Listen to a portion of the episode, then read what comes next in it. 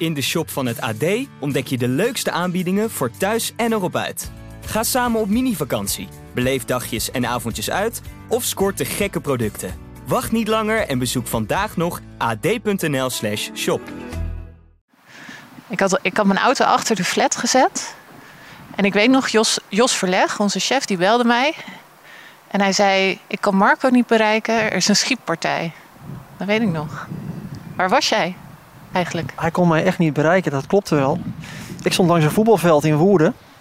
En op het moment dat hij mij belde, heb ik dat niet gemerkt. En dat heeft waarschijnlijk te maken gehad met dat of mijn geluid uitstond, of dat ik het gewoon niet gevoeld heb. Want ik weet nog dat een voetbalwedstrijd begon bij ons, een jeugdwedstrijd. En die jeugdwedstrijd was echt één of twee minuten bezig. En toen keek ik om de een of andere reden op mijn telefoon. En toen zag ik dat hij, en niet alleen hij, gebeld had. En dat de telefoon min of meer ontploft was. En ongeveer... waar was de piketman?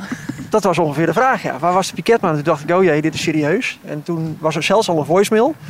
En op die voicemail klonk Jos onherkenbaar onaardig. Hey, Marco.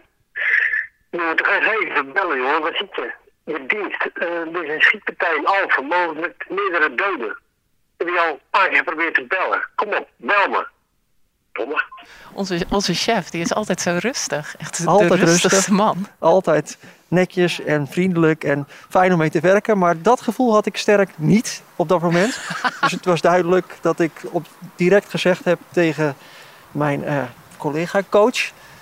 Uh, je moet alleen verder vandaag, ik ga er vandoor. En toen heb ik in mijn trainingsbroek met een oh, overhemd. Ik weet niet meer precies hoe die combinatie is ontstaan. Uh, heb ik alles achter mij gelaten, ben ik in de auto gesprongen via de A12 van Voerde naar de N11, Alphen. En jij zegt, ik stond daar. Ik kwam vanaf de andere kant. Ik kwam vanaf de kant van uh, het politiebureau, Kennedy Laan. En vlak bij het politiebureau heb ik de auto neergekakt, want verder kon ik al niet meer. En het was één grote sirenezee op dat moment al.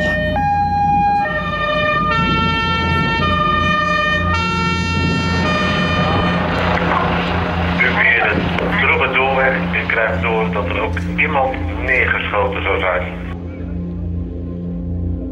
Mijn naam is Marco Gerling, verslaggever bij het AD. Als je mij vraagt welke zaak ik nooit ga vergeten, dan moet ik direct denken aan het schietdrama bij winkelcentrum De Ridderhof in Al van der Rijn. Daar legde Tristan van der Vlis op een zonnige zaterdagmiddag zijn automatische wapens op winkelend publiek. Zes mensen overleefden dit niet. Het is alweer tien jaar geleden. Er is destijds een hoop onderzocht en geschreven, maar er zijn ook nog zoveel vragen. Vragen die aan Tristan niet meer gesteld konden worden, omdat hij zichzelf door het hoofd schoot. Wat was dat nou voor jongen? Hoe ging het eraan toe bij hem thuis in die flat bij zijn ouders, op een steenworp afstand van het winkelcentrum? Waar ging het mis? Wat ging er mis? Wat dreef Tristan. Tien jaar later proberen we het drama te ontrafelen. En ook speelt iets persoonlijks. Zelf ben ik inmiddels ook vader. Tristan's ouders hebben ook van hem gehouden. En het beste met hem voorgehad. Hoe gaat het met hen, tien jaar later? We proberen contact met ze te krijgen. En met we bedoel ik Carla van der Wal en ik. Destijds werkten we samen en was zij als eerste ter plekke. Ik was hier toen nog voor, voordat de linten er waren, was ik hier. En ik heb op weg hierheen heb ik mijn ouders gebeld. Want mijn ouders die wonen. Even kijken hoor. Die wonen achter de flat waar Tristan woonde. En die, uh, die gaan ook altijd op zaterdag boodschappen doen in de Ridderhof. En waarom heb je ze gebeld dan? Wat heb je gezegd? Ik zei: Hebben jullie iets gezien van een schietpartij? En waar zijn jullie eigenlijk? En ze, maar ze waren gewoon thuis. Dus toen reed ik verder. En toen kwam ik hier. En ik weet, ik, ik, heb, ik heb die meneer zien liggen, die Syrische meneer. Maar als ik nu kijk, durf ik niet meer precies te zeggen waar die ligt. En dat is eigenlijk heel gek, want je zou zeggen dat zoiets je altijd bij blijft. Want zo dichtbij ben je dus gekomen. Want we staan hier heel vlak bij die plek waar die lag. Hier, eh, tussen de flats in. Ze begonnen met het spannen van de linten. Hier. En ik kwam uiteindelijk, geloof ik, daar ergens terecht. En ik weet dat hij hier ligt. En in mijn herinnering, maar ik vind het zo lastig, want het is tien jaar geleden. Maar ik geloof dat er iemand met een bebloed hoofd tegen een lantaarnpaal leunde of zat. Maar ik vind het zo lastig. Want af en toe denk ik wel eens van wat, wat weet ik nou zelf? Wat, wat heb ik gezien? Wat heb ik zelf gezien? Wat heb ik in beelden gezien? Want als we het in de tijd moeten plaatsen, dan was het zo dat jij eh, gewaarschuwd bent om, wat zal het zijn, tien voor half één, vijf voor half één. En dat je dan misschien rond half één, even over half één bent geweest. Ja, dat, dat, dat denk ik. Sommige gebeurtenissen zijn niet in woorden te vatten. Dit is zo'n gebeurtenis. Nou, je kijkt naar links toe en je ziet gewoon eh, twee mensen op de grond liggen, beweegloos. Dan, daarna zie je een jongeman eh ja, op je afkomen met een mitrailleur. Met elkaar winkelen op een zonovergoten dag. En dan ineens Tik, tik, tik, tik, tik. En toen zag ik een hele hoop mensen naar binnen rennen, vluchten de, de, de kruidvat binnen. En eh die zeiden van zak, zak, zak naar de grond. Een schietpartij die zijn weerga niet kent. Ik ging naar binnen, rolluik dicht, hè, zoveel mogelijk dicht. Toen hij voor me liep, eh, moest ik ergens op gaan staan, zodat hij in, ja, in ieder geval niet naar binnen schoot. Hè. Daar was ik bang voor uiteraard. Eh, hij loopt mijn winkel voorbij, ik zie hem de huls onder zijn mitrailleur vandaan trekken, weggooien, een nieuwe erin doen. En als schietend gaat hij gewoon verder het winkelcentrum in. Het was een pikzwarte dag. In deze podcastserie praten Carla en ik met veel betrokkenen van toen. Hoe kijkt de toenmalige burgemeester terug op wat hij zelf die pikzwarte dag noemde? Ja, moet ik heel eerlijk zijn. Het beeld waar ik aan terugdenk is. ehm, ik, ik heb dus beelden gezien hè, op de camera's. Ehm, eerlijk gezegd, klinkt een beetje dramatisch, maar dat is toch wat het meest bij mij is blijven hangen. Die beelden van die man die daar loopt. Zo vervreemdend. Eh, hoe die zichtbaar mensen neerschiet. Je zult eenhoorn veel horen deze podcast. Hij werd toen al geprezen om zijn vakkundige en warme manier van omgaan met slachtoffers en nabestaanden. Hij nam het ook op voor de ouders van Tristan. Speciaal wil ik ook noemen de ouders van Tristan. Die buitengewoon moeilijke tijd achter de rug hebben. En nu eh, in deze moeilijke tijd proberen weer hun plek in de samenleving te vinden. Onder andere ook door gesprekken te hebben met slachtoffers. Dit was een standpunt dat niet iedereen begreep. Eh, en dat had natuurlijk te maken met het feit dat ik hen eh, heb betiteld als dubbel slachtoffer. En heel veel mensen zagen hen als eh, de schuldige. Eh, en begrepen niet dat ik daar zo over praatte en dat ik op die wijze contact eh, met ze heb gezocht en nog een poos heb gehouden. We praten met korpschefs, met de officier van justitie en de politiechef... die die zaterdag de leiding had over een voor Nederland ongekend groot drama. Nou, het beeld wat ik had eh, toen ik eh, het winkelcentrum zelf inliep. Na, nadat die schietpartij had plaatsgevonden, een aantal uren later. Maar alles was, eh, zeg maar, passief gemaakt. Dus het was allemaal zo als dat het eh, onmiddellijk eh, na het schieten is aangetroffen. Ja, en ik herinner me nog heel goed eh, de man in zijn rolstoel die ik bij de viskraam eh, eh, zag zitten. Ja. Dood. We spraken met meer dan 100 mensen over het schietdrama. En over Tristan. Je kunt geen positie kiezen. Hè? Die jongen heeft dat gedaan. Die heeft al die mensen doodgeschoten. En dat is monsterlijk gedrag geweest. Maar de, de, kijk, ik weet niet goed hoe ik het moet zeggen. Je kunt je de vraag stellen: was, was de, dat jonge monster of was zijn stoornis het monster? En we praten met elkaar. Want waarom willen we dit weer oprakelen?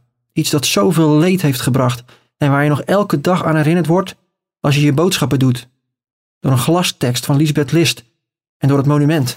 9 april 2011 staat erop. Blauwe tegeltjes. Ja, Die komen nabestaanden ieder jaar samen. ik vind dat toch bijzonder hè, dat die ouders zo snel hebben gezegd dat ze op, opgenomen wilden worden in de, in de samenleving weer eigenlijk, hè, in, het, in het Alphense.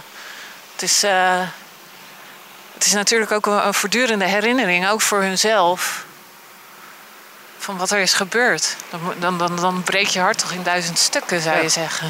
Dat, eh, Ja, en zij vinden het kennelijk fijn om toch gewoon in deze omgeving te blijven wonen. En, ja. Maar je hebt hier natuurlijk ook alle herinneringen ook, ja, ook aan wat goed was. Ja. Dat, eh, dat zal het misschien ook zijn. Maar waarom dan toch die zoektocht van ons om dichter bij Tristan te komen? We weten dat hij psychisch in de knoop zat. En dat hij nooit een wapenvergunning had mogen hebben. Wat zouden zijn ouders dan nog willen vragen?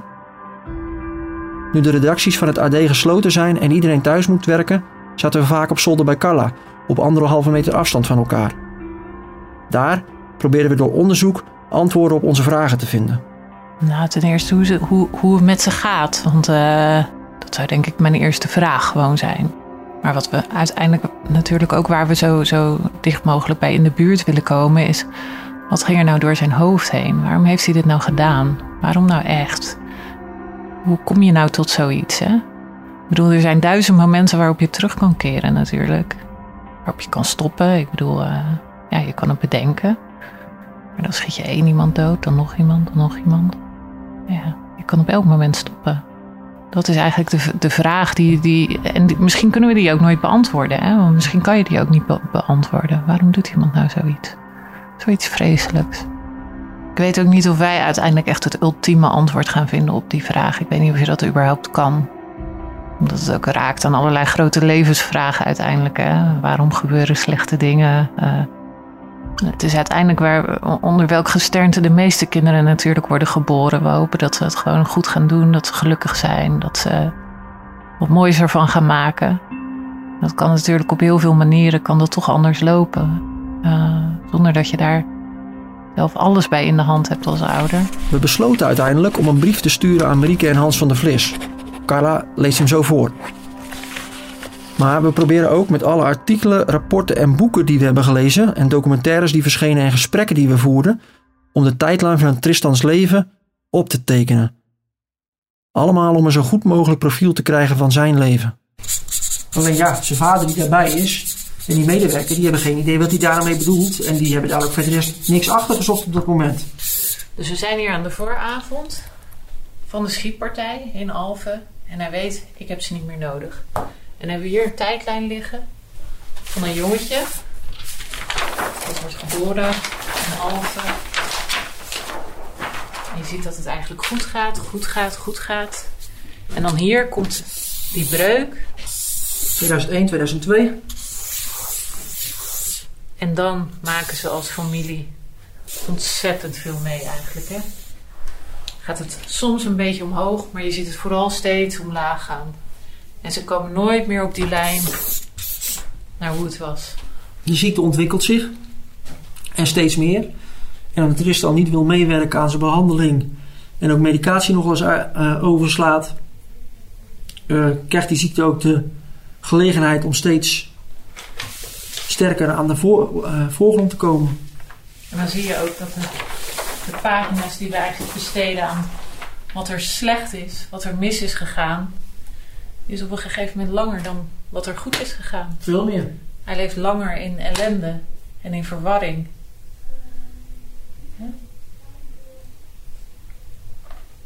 Tja. Geachte meneer en mevrouw van der Vlis. Nog even, dan is het drama in de Ridderhof tien jaar geleden. In geen huis in Nederland zal dat zo gevoeld worden als in het uwe, omdat u niet alleen een zoon verloor, maar hij ook tot iets vreselijks in staat bleek. Ik was tijd een jonge verslaggever bij AD Groene Hart in Alphen, de stad waar ik ook geboren en getogen ben. Ik deed met mijn collega's verslag. Inmiddels werk ik niet meer in Alphen, maar woon er nog wel. Onlangs moest mijn zoontje naar het consultatiebureau vlakbij de Ridderhof en liepen we even binnen, net zoals ik vroeger deed met mijn ouders en u met Tristan. Ik denk dan altijd weer even aan hoe het er vroeger was, aan de schietpartij ook. Ik herinner me uw wens om weer te worden opgenomen in de Alphense gemeenschap, om met slachtoffers die het willen te praten. Ik weet niet in hoeverre dat is gebeurd, maar ik weet wel dat er nog altijd vragen zijn in Alphen aan u. Ik heb die vraag in elk geval ook. Ik weet dat er soms ook oordelen zijn, maar geloof ook dat veel ouders begrijpen dat je kinderen weliswaar kan sturen, kan proberen te helpen ook, maar hun lot heb je uiteindelijk niet in handen. Ik zou graag met u willen praten, zeker nu het AD mij en mijn collega Marco Gerling heeft gevraagd nog één keer terug te blikken op het drama van toen. Om te kijken wat er gebeurd is, misschien wat we ervan geleerd hebben ook. In een tijd waarin de politie steeds vaker te maken heeft met verwarde personen en onlangs bij de meervoudige moorden door Thijs H. nog bleek hoe moeilijk het voor ouders is hulp te vinden, lijkt het mij een belangrijk onderwerp. We kunnen anderen over uw zoon laten vertellen. Ze zullen dat ook doen. Maar niemand kan over hem praten zoals u als ouders. Ik heb u daarom wel eerder gevraagd of we een gesprek zouden kunnen hebben. Nu doe ik dat weer. We zouden eerst ook een keer kennis kunnen maken, praten over een opzet die bij u past. Misschien is de tijd na bijna tien jaar rijp. Daarom zal ik nog één keer naar uw huis gaan om deze brief te bezorgen. Ik wil u in elk geval weer bedanken voor uw aandacht en u nadrukkelijk ook sterkte wensen met het ongetwijfeld moeilijke moment dat ook deze april weer aan zal breken. Ook namens mijn collega Marco Gerling, hartelijke groeten, Carla van der.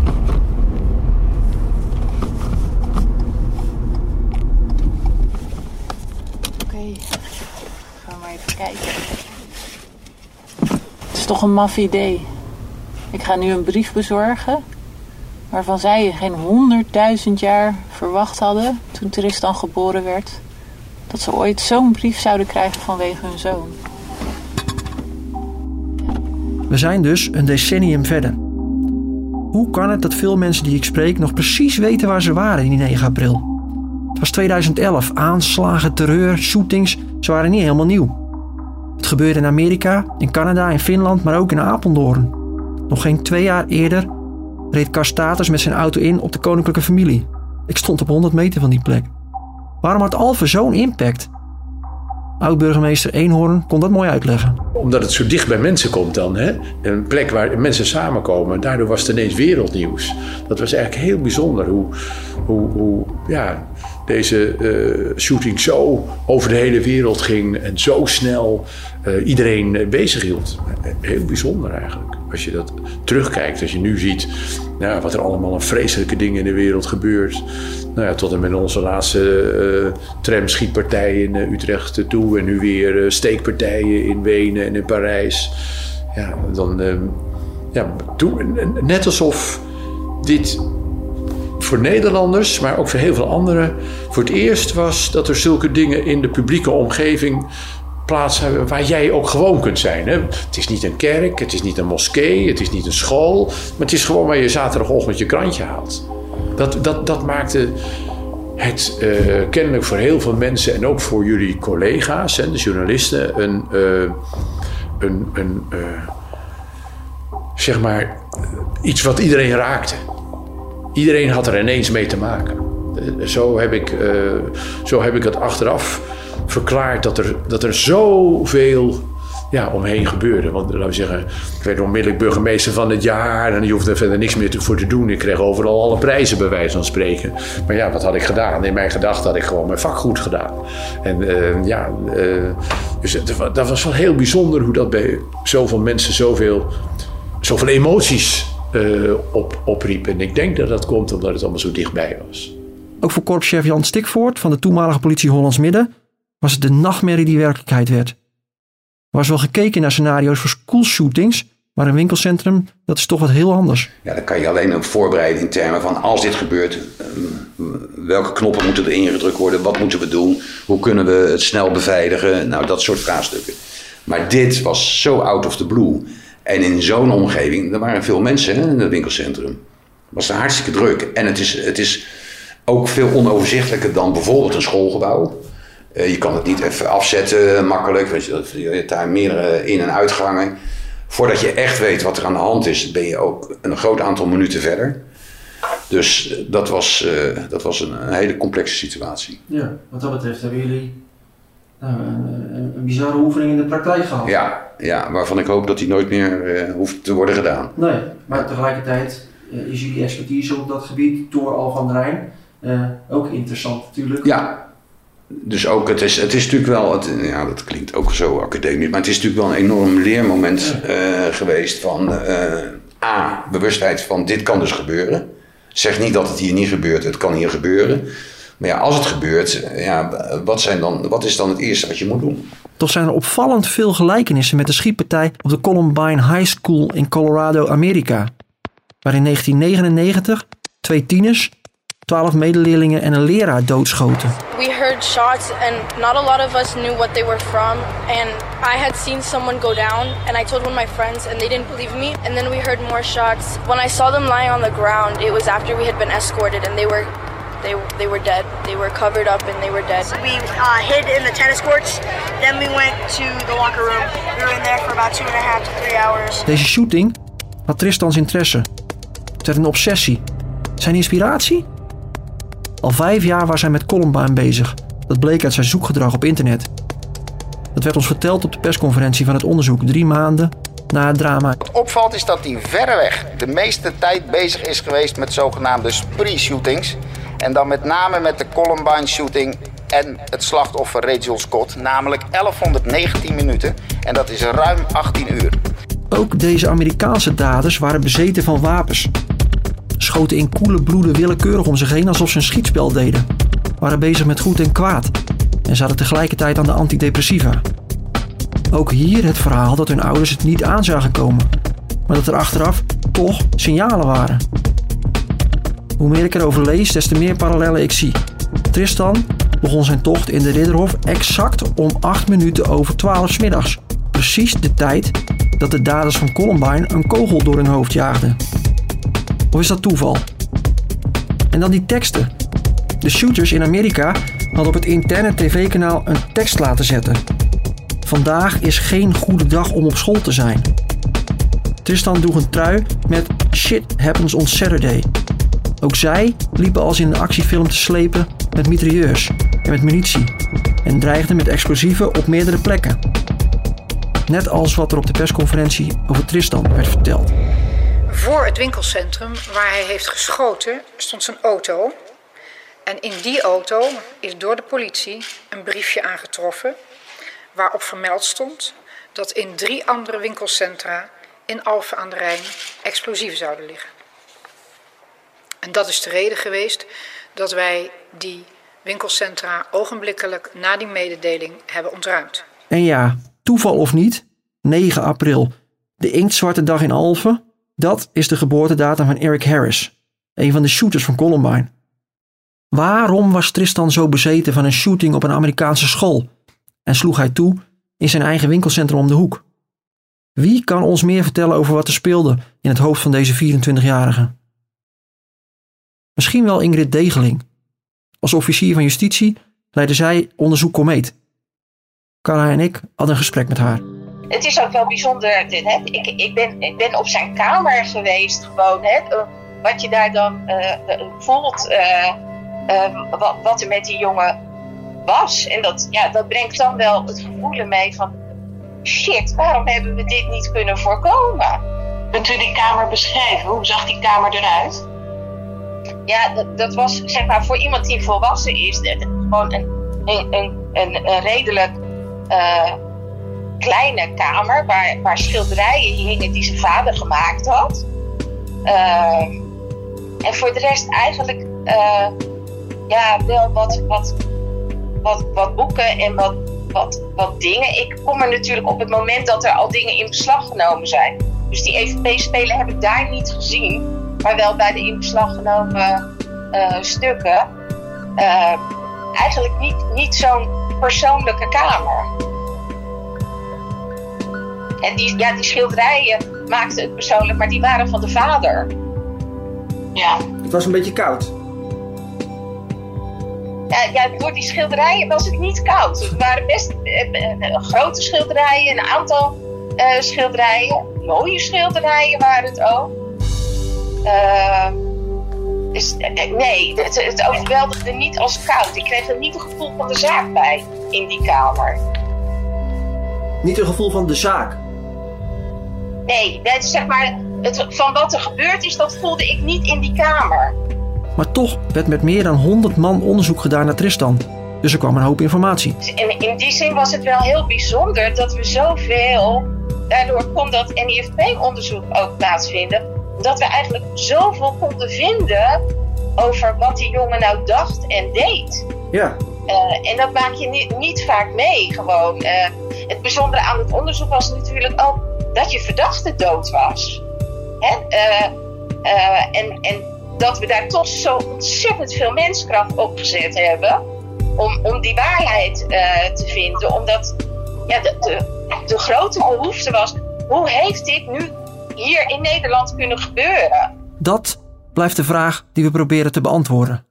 Door zoveel mogelijk uit te zoeken over Tristan en te praten met verantwoordelijken bij justitie en politie. Ingrid Degeling had het net over een EVP-speler. Dat is een apparaat waarmee je contact zou kunnen zoeken met geesten. Ik heb zo'n apparaat online besteld en zal een donkere, koude avond uitzoeken om naar een begraafplaats te gaan. Dat is precies wat Tristan ook deed. In de volgende aflevering gaan we terug naar de Ridderhof. En willen we toch ook weten hoe het is met de medewerkster van de Albert Heijn. Naast wie Tristan zichzelf door het hoofd schoot. Ik heb vorig jaar was het eerste jaar dat ik ehm, zonder erbij na te denken op 9 april gewoon gedaan heb wat, wat ik aan het doen was op dat moment. Je hoort het in de volgende aflevering van Wat dreef Tristan. Zit je na het luisteren van deze podcast zelf met depressieve gevoelens? Zoek dan hulp. Praten over zelfdoding kan anoniem. Chat via 113.nl of bel gratis 0800 0113. Wat dreef Tristan is een podcast van het AD. Meer podcasts? Ga naar www.ad.nl/podcast. We worden dagelijks overladen met overbodige informatie. En het is moeilijk de zin van de onzin te scheiden. Daarom vertrouw ik op echte journalisten in plaats van meningen. Een krantenmens heeft het gemakkelijk. Word ook een krantenmens en lees je favoriete krant nu tot al zes weken gratis. Ga snel naar krant.nl. Bezorging stopt automatisch en op deze actie zijn actievoorwaarden van toepassing.